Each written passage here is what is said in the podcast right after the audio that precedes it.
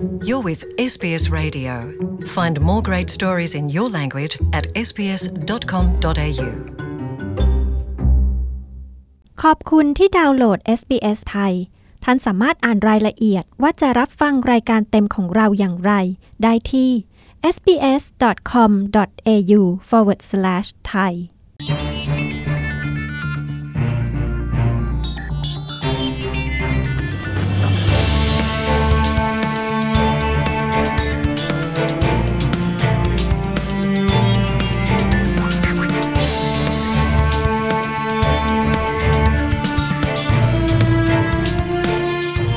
พอดแคสต์ซีรีส์สงครามชีวิตคนไทยในออสเตรเลียจาก SBS ไทย sbs.com.au/thai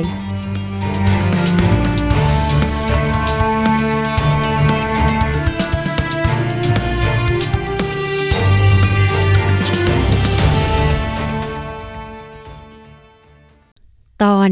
มรสุมชีวิตแม่บ้านเหยื่อความรุนแรง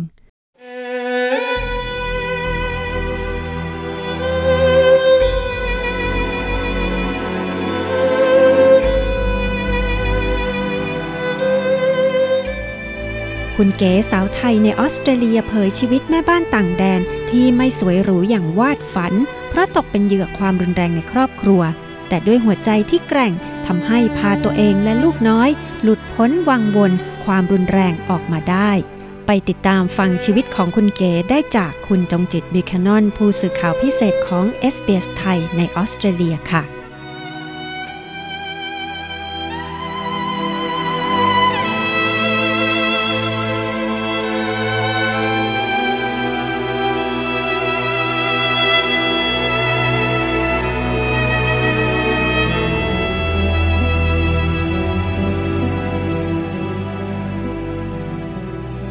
วัสดีค่ะคุณเก๋ สวัสดีค่ะ เล่าให้พวกเราฟังได้ไหมคะ ว่ามาอยู่ที่ออสเตรเลียได้ยังไง เริ่มมาอยู่ตั้งแต่ปี 1998 ตอนนั้นคือเอาลูกชายมาด้วย มีญาติที่เขาอยู่มาก่อน ตอนแรกอยากจะมาเที่ยวมาดูประเทศนี้ว่า เออเป็นยังไง พอได้มาแล้วรู้สึกชอบอยากจะอยู่ที่นี่ ก็ได้ไปพบเจอผู้ชายออสเตรเลียคนหนึ่ง ที่ได้รับการแนะนำจากเพื่อนของญาติอีกทีหนึ่ง เขาก็แอพพลายขอวีซ่าให้ แล้วก็คิดว่าเออถ้าเกิดว่าเขาดีกับเรานะ เราก็จะอยู่กับเขาไปเรื่อยๆ แต่เหตุการณ์มันไม่ใช่อย่างนั้นเขาจะดีแต่เริ่มแรก ตอนแรกๆเขาจะดีดูแลเทคแคร์เรากับลูกมาก แต่พออยู่ไปเรื่อยๆ แล้วไม่ใช่อย่างที่เราคิด โดน บังคับ โดนทำร้ายจิตใจ หลายเรื่องมากจนอยู่ไม่ได้ จนต้องออกจากตรงนั้นมา แล้วก็ต้องมาหางานทำเพื่อว่าจะได้ดูแลลูก แล้วก็เป็นอาชีพของเราต่อไป หลังจากที่มาใช้ชีวิตเป็นคุณแม่เลี้ยงลูกชายที่เอามาจากเมืองไทย เราก็ได้เจอผู้ชายคนใหม่ใช่ไหมคะ แต่งงานใช่ไหมคะ ใช่ค่ะ คือผู้ชายคนนั้นก็ยังเป็นชาวต่างชาติอยู่ เขามาโตที่นี่เขามาอยู่นี่ตอนสิบขวบ เล่าให้เราฟังค่ะว่าเกิดอะไรขึ้นบ้างหลังจากที่แต่งงานกันแล้ว ก่อนที่จะตัดสินใจแต่งงาน คือเป็นอะไรที่สวยหรูสวยงามเอาใจทุกอย่าง อยากจะได้อะไรก็หามาให้ จนเรามีความรู้สึกว่าอยากจะฝากชีวิตไว้กับเขา แต่พอหลังจากแต่งงานแล้ว ทุกอย่างเปลี่ยนไปหมด จากหน้ามือเป็นหลังมือเลย คือเขาจะบังคับทุกอย่าง คือจะไม่ให้เงินใช้ แต่จะไม่ให้เราทำงาน จะให้เราอยู่บ้านเป็นแม่บ้าน จะไม่ให้ไปวัด จะไม่ให้มีเพื่อน คือทุกอย่างจะต้องอยู่ในคอนโทรลเขาหมด จะไม่ให้มีเงิน ไม่ต้องมีรถ อยู่แรก ๆ ก็มีความรู้สึกว่า เอ๊ะนี่มันปกติหรือเปล่า แต่ว่าการที่มีลูกกับเขา ตอนนั้นมีลูกคนหนึ่ง ลูกชาย มีลูกกับเขาก็คิดว่า เออเราเรามีครอบครัวเพราะว่า ก็น่าจะทำได้อย่างที่เขาเขาเขาให้เราทำแต่ไปไปมามามันรู้สึกมันเริ่มเยอะขึ้น เยอะขึ้นเรื่อยๆ จากการที่โดนทำร้ายจิตใจทางด้านคำพูด ก็กลายมาโดนทำร้ายร่างกาย ตอนนั้นที่ว่าโดนหนักที่สุดก็คือ ตอนที่ท้องลูกคนที่สองห้าเดือน ก็ไปทำงานด้วย เพราะว่าขอเขาไปทำงานเขาไม่อยากให้ทำแต่ก็เขาเป็นคนขี้เหนียวมาก คือตอนท้องเนี่ยอยากกินแฟชั่นฟุตลูกหนึ่งอะ ลูกหนึ่งตอนนั้นประมาณแปดสิบเซนเขาบอกไม่ได้หรอกแพงเขาไม่ให้กิน ทีนี้คนท้องเป็นอะไรที่แบบอยากกินอะไร แล้วก็ต้องได้กินมีความรู้สึกว่าทำไมล่ะ แค่แปดสิบเซนเราก็ทำหน้าที่ภรรยาดีที่สุดทำกับข้าวเลี้ยงลูกทำงานบ้าน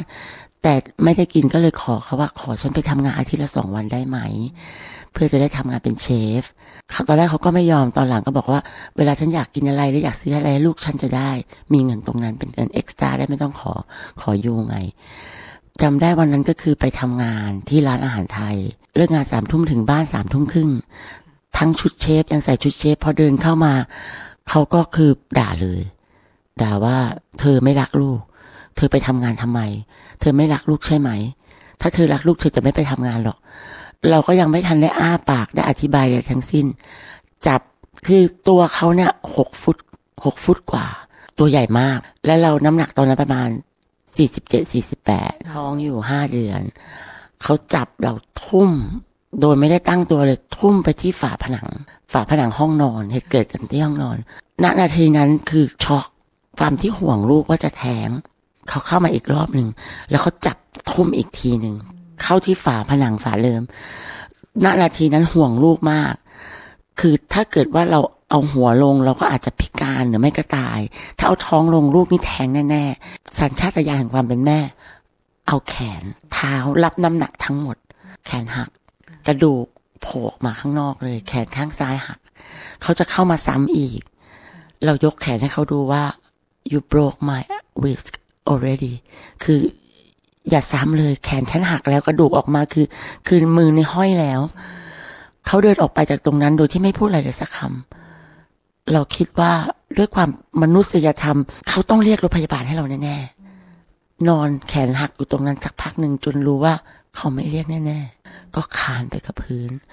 เพื่อจะไปเอาโทรศัพท์ที่อยู่ในครัวในกระเป๋า ตอนที่คานไปหยิบโทรศัพท์ เราก็หันหน้าไปมองที่มันเป็นนอกชานข้างนอก เขานั่งดูดบุหรี่ เหมือนไม่มีอะไรเกิดขึ้น เราก็หยิบโทรศัพท์เรียกเพื่อน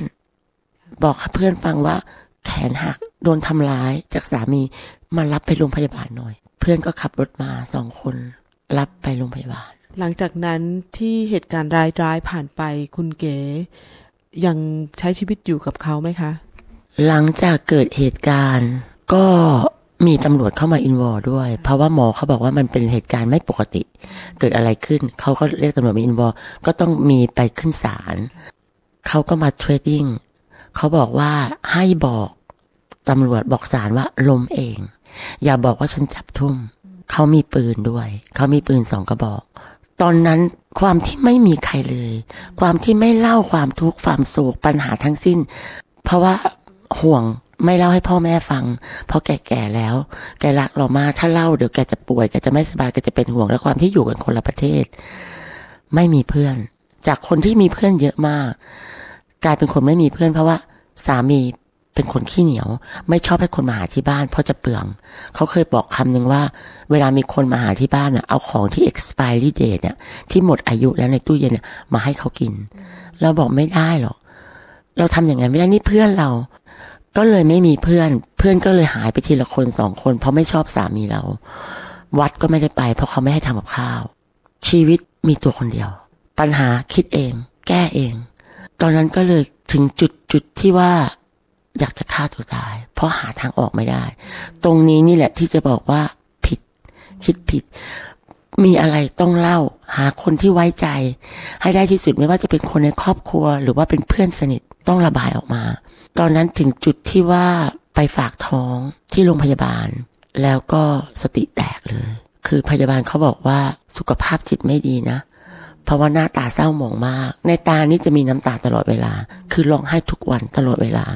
ก็เลยเล่าให้เขาฟังว่าเกิดเหตุการณ์อะไรขึ้นแต่ทีนี้พอเล่าถึงเหตุการณ์ที่ว่าคิดอยากจะฆ่าตัวตาย เราไม่สามารถจะให้ลูกอยู่กับพ่อที่อารมณ์ร้ายที่ทำร้ายอยู่ตลอดเวลา ตรงนั้นเขาก็เลย คิดว่าเป็น serious case ละเขาส่งเคสของเราเนี่ยไปที่ child protection เพราะว่าเด็กไม่ปลอดภัยแล้ว ไม่รู้ว่าแม่คนนี้จิตปกติหรือเปล่า เป็น mental หรือเปล่า หลังจากนั้นเนี่ยรัฐบาลเริ่มเข้ายื่นมือเข้ามาช่วยเหลือ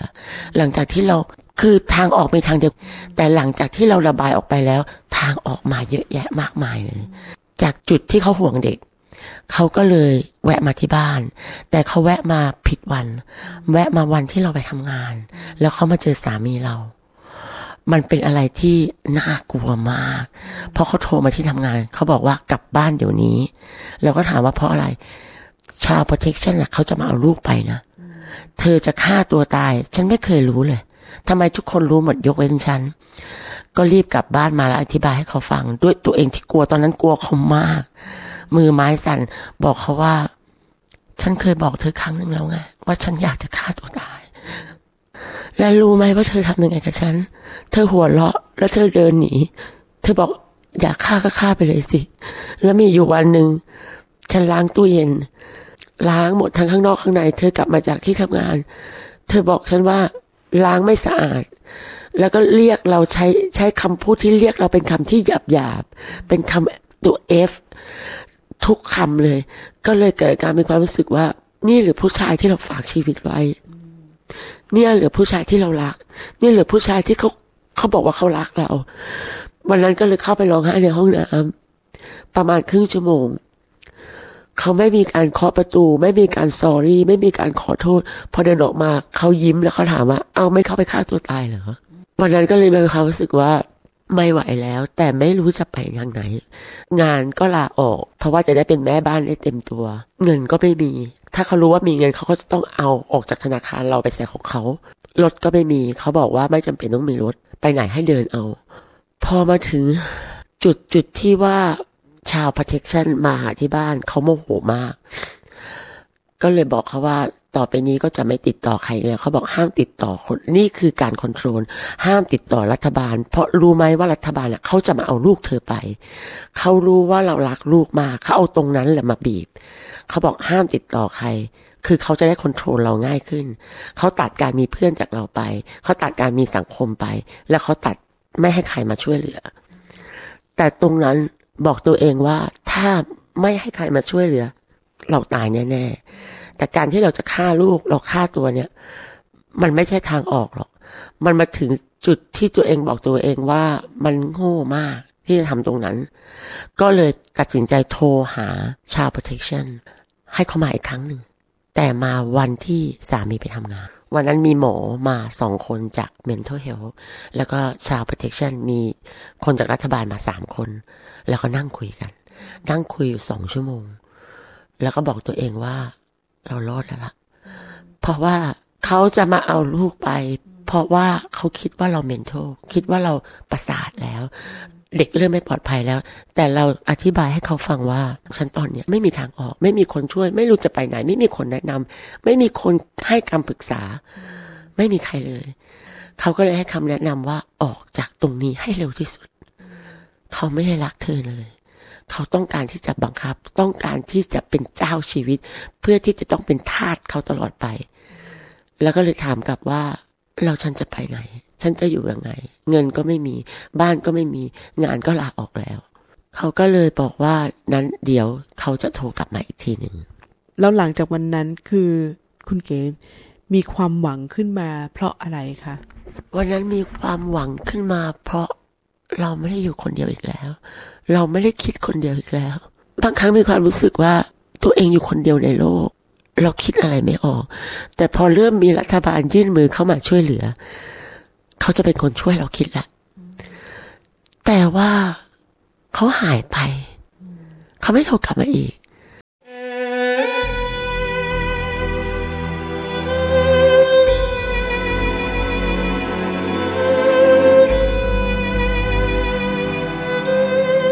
คุณกำลังฟังพอดคาสต์ซีรีส์สงครามชีวิตคนไทยในออสเตรเลียจาก SBS ไทย sbs.com.au/thai ตอนมรสุมชีวิตแม่บ้านเหยื่อความรุนแรง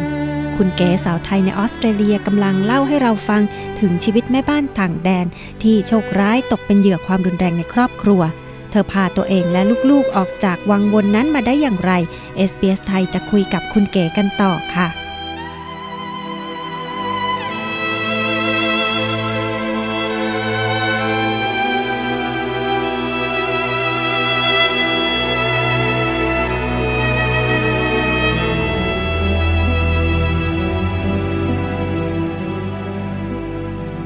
จนมีวันหนึ่งที่ไม่ไหวแล้วจริง ๆ คือเริ่มกินไม่ได้แล้ว คืออาการของคนดีเพรสแล้ว และนอนไม่หลับ กินไม่ได้และนอนไม่หลับมาเป็นเวลาหลายวันแล้ว และเริ่มเริ่มบอกตัวเองว่า สุขภาพจิตเนี่ยลงถึงถึงต่ำที่สุดบอดอมแล้ว ตกกลางคืน ก็เลยตัดสินใจโทรหาฮอตไลน์ได้ไปไปไปเจอไปเจออ่า เขาติดไว้ตามตาม shopping center ว่าถ้ามีปัญหามีอะไรให้โทรไปถ้าเกิด depressed ถ้า stressed ถ้าอยากคิดจะฆ่าตัวตาย ให้โทรไปเบอร์นี้ก็โทรไป แต่ว่าเกิดเหตุการณ์ที่บอกตัวเองว่าไม่สมควรจะโทรไป เพราะอาจจะจะโชคร้ายที่ไปเจอคนที่เขาไม่สมควรและเหมาะที่จะทำงานแบบนี้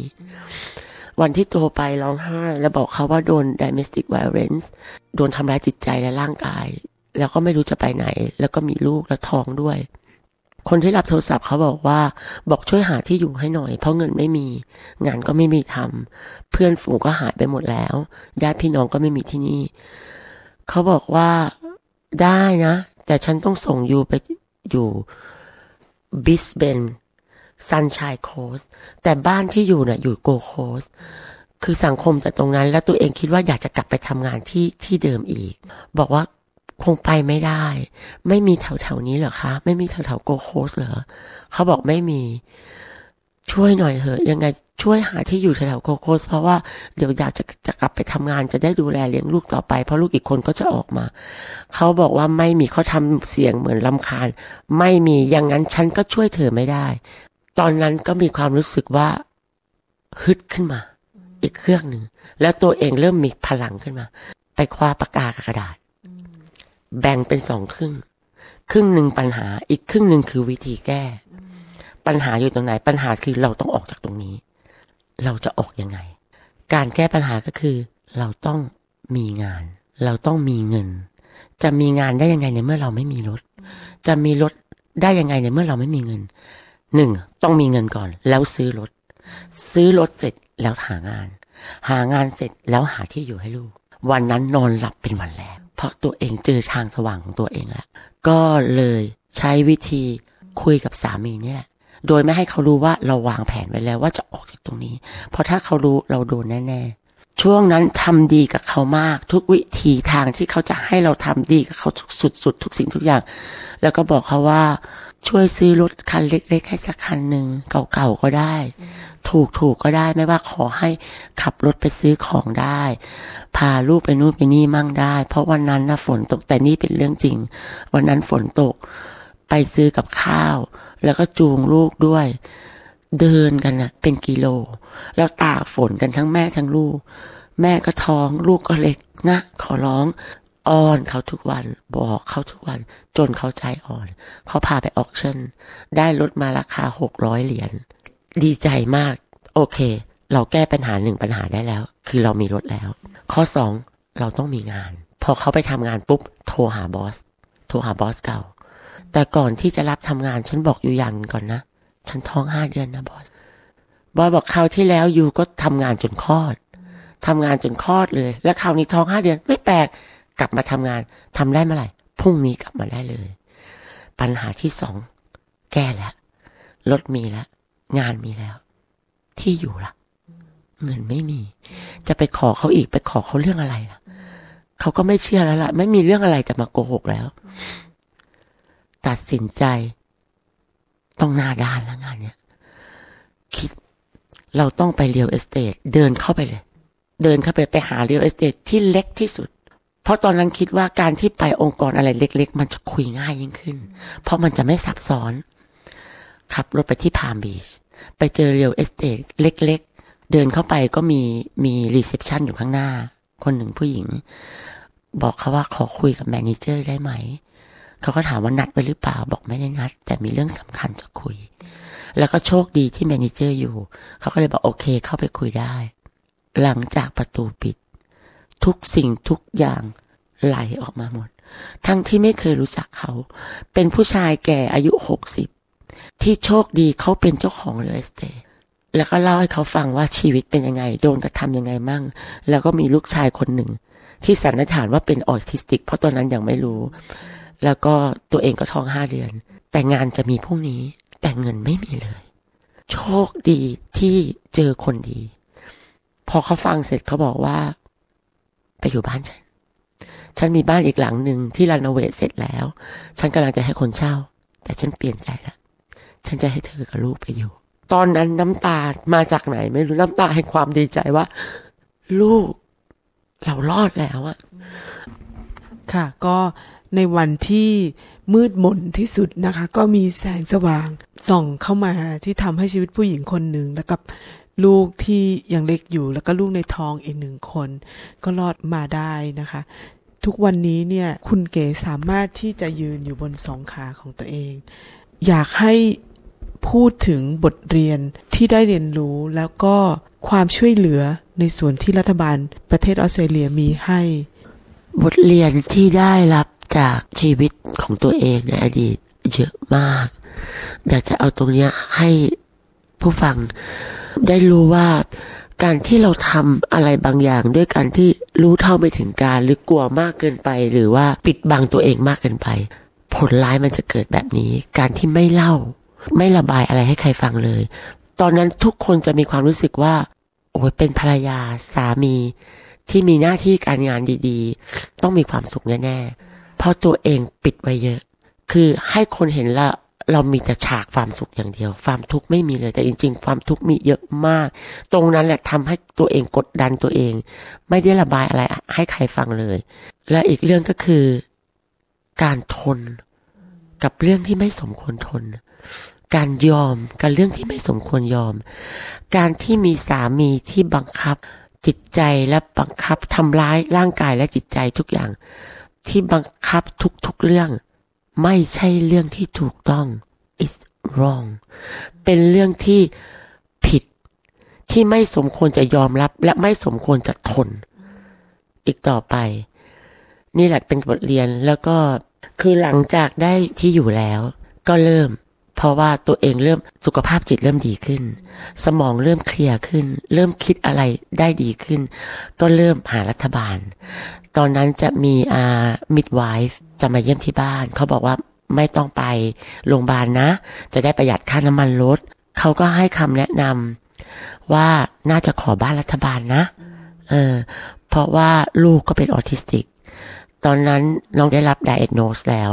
หลังจากไปที่ Griffith University หนึ่งปี เพื่อไปดูพฤติกรรมของเขา แล้วก็ Go Coast Hospital เขาก็ได้โน้ตว่าน้องเป็นออทิสติก ตอนนั้นอายุสองขวบครึ่ง แล้วได้รับการช่วยเหลือดูแลจากทางรัฐบาลเรื่องอ่า speech therapy occupation therapy คือน้องเกิดมาไม่มีกล้ามเนื้อที่มือ ไม่มีกล้ามเนื้อพอที่จะจับปากกา หรือหยิบจับหยิบอะไรเขาก็ตก แล้วก็เขาพูดภาษาเราเราแบบเราไม่ได้ เขาจะมีภาษาส่วนตัวที่เขาสร้างขึ้นมาที่มีแม่คนเดียวที่เข้าใจ ตอนนั้นได้เข้าไปอยู่ออทิสติก คือ Autism Queensland คือว่าได้รักษาฟรี ได้ therapy ฟรี แล้วก็หมอสามคน มีหมอจาก Griffith มีหมอจาก Gold Coast Hospital แล้วก็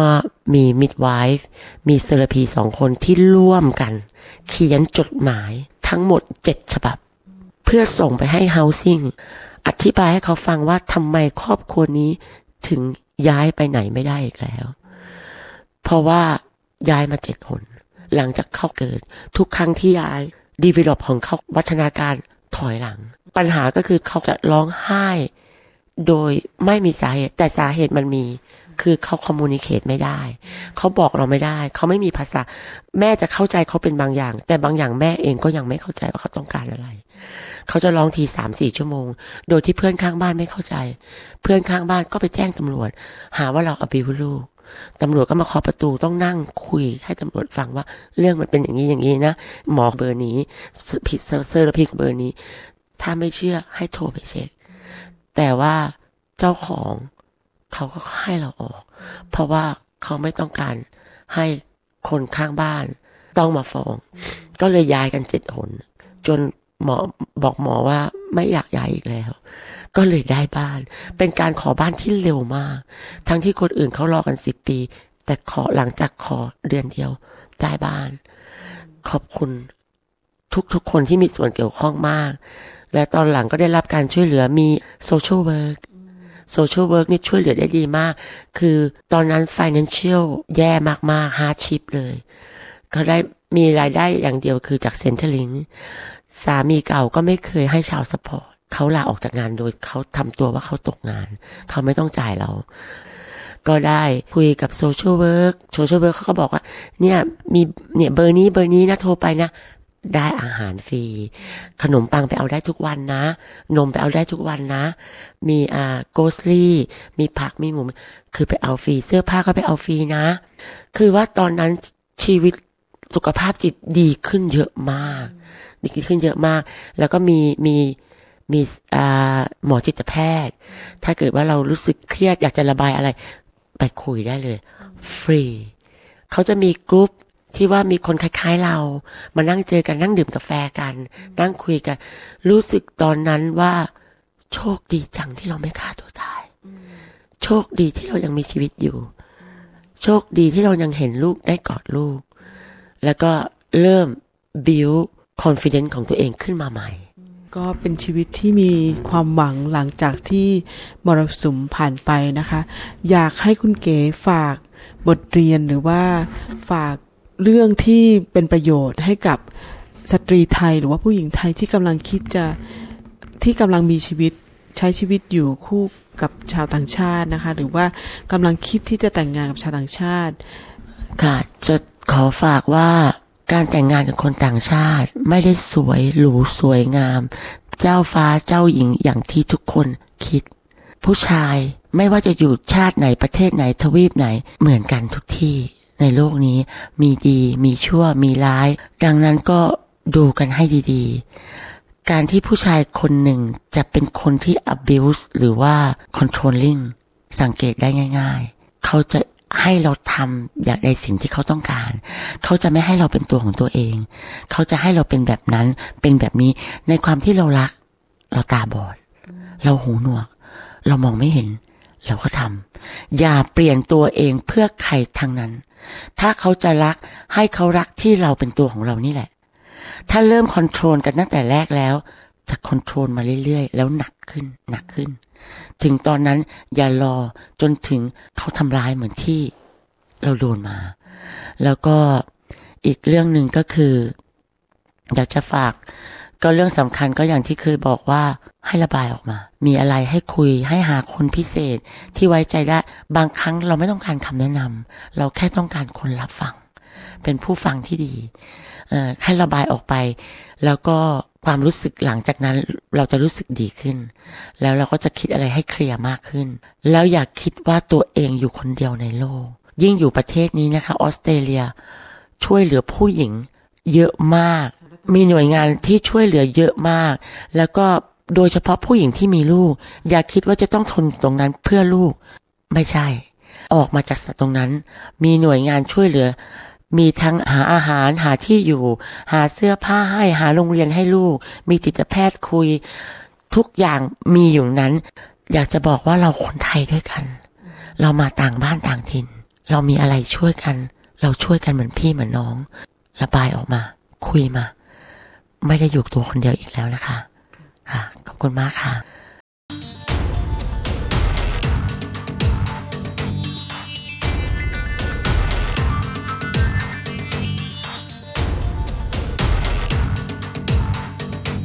ติดตามฟังพอดแคสต์ซีรีส์สงครามชีวิตคนไทยในออสเตรเลียจาก SBS ไทย ตอนต่อไปได้เดี๋ยวนี้เลยไม่ต้องรอ กดฟังที่พอดแคสต์ด้านล่างนะคะ และติดตามเรื่องราวที่น่าสนใจอื่น ๆ จากเรา ได้ที่เว็บไซต์ sbs.com.au/thai หรือไปกดไลค์และ follow เราทาง Facebook ที่ facebook.com/sbsthai